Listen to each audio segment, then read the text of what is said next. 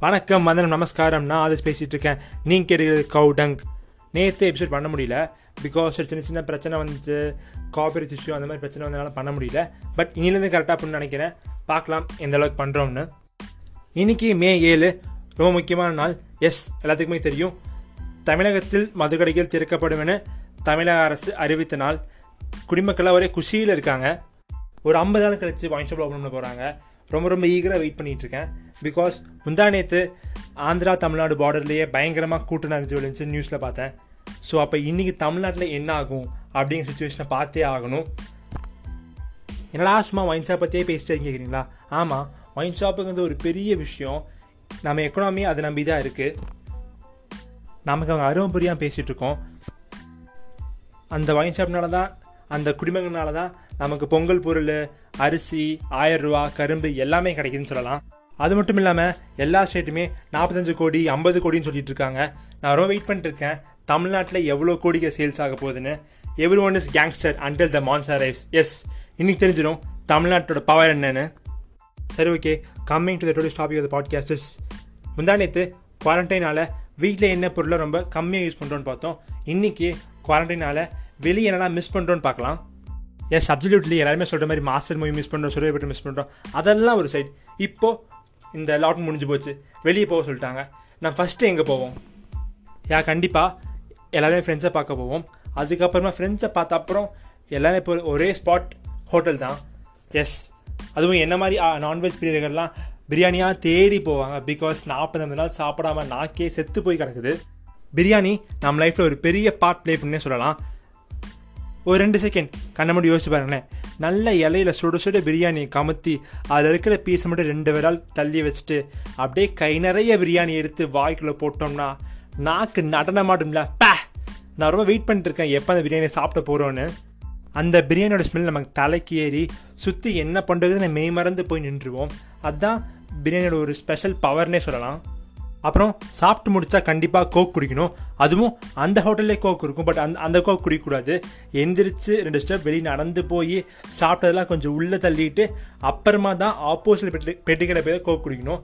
அப்படி குடிச்சு தான் அந்த லஞ்சே சாப்பிட்ட மாதிரி நமக்கு இருக்கும். பிரியாணிலே மூணு ரேஞ்ச் இருக்குது அது என்ன இந்த மூணு ரேஞ்சுனா சிக்கன் மட்டன் அந்த மாதிரிலாம் இல்லை.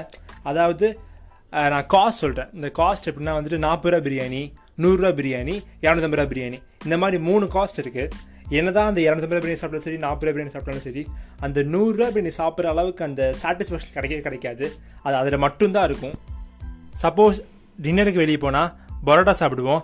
பரோட்டாலே அஞ்சு வகை இருக்குது normal parotta oil parotta bun parotta கொத்து பரோட்டா வீஸ் பரோட்டா. பரோட்டா எப்போ ரொம்ப சூப்பராக இருக்கும்னா அது இந்த கிரேவி அந்த கரெக்டான கிரேவியோடு சாப்பிட்ணும்.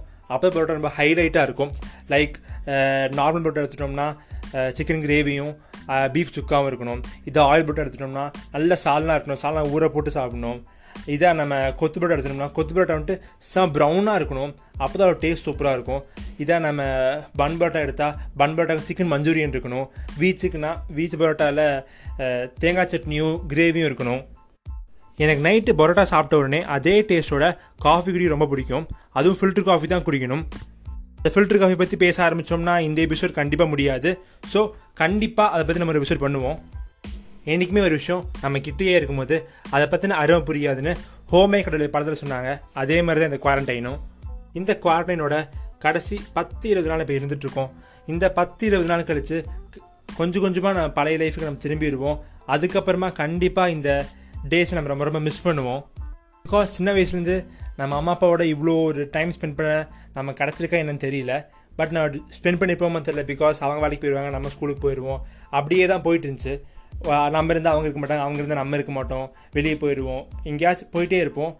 ஓடிட்டே இருந்தோம். இப்போ தான் டைம் கிடச்சிருக்கு. உட்காந்து பேசுறதுக்கு சிரிக்கிறதுக்கு எல்லாமே. என்னடா எமோஷனாக பேச ட்ரை பண்ணியான்னு கேட்குறீங்களா எமோஷ்னலாக பேசல. இந்த குவாரண்டைன் முடிஞ்சு போகிறது என்னவோ வெக்கேஷன் முடிஞ்சு ஸ்கூலுக்கு போகிற மாதிரி இருக்குது ஒரு பக்கம் ஹாப்பியாக இருக்குது ஃப்ரெண்ட்ஸை பார்க்க போகிறோம் மறுபடியும் பழைய மாதிரி இருக்க போகிறோன்னு பட் இன்னொரு பக்கம் ச இது இனிமேல் கிடைக்காது அப்படின்னும் தோணுது. சரி ஓகே இதோட நான் இந்த எபிசோடை முடிச்சுக்கிறேன். ஒரு முக்கியமான இன்ஃபர்மேஷன் கவுடங்க் அண்டர் ஸ்கோர் பாட்காஸ்ட் அப்படின்னு ஒரு இன்ஸ்டாகிராம் பேஜ் ஓப்பன் பண்ணியிருக்கு. அதில் உங்கள் கமெண்ட்ஸ் உங்களோட கொஸ்டின்ஸ் நீங்கள் கழுவித்துறது எல்லாமே பண்ணலாம். ஸ்பாட்டிஃபைல கவுடங்க ஃபாலோ பண்ணிட்டீங்கன்னா போடுற பாட்காஸ்ட் எல்லாத்துக்கும் நோட்டிஃபிகேஷன் வந்துடும். ஃப்ரீ டைமில் கேட்டுக்கலாம் okay bye bye see you tomorrow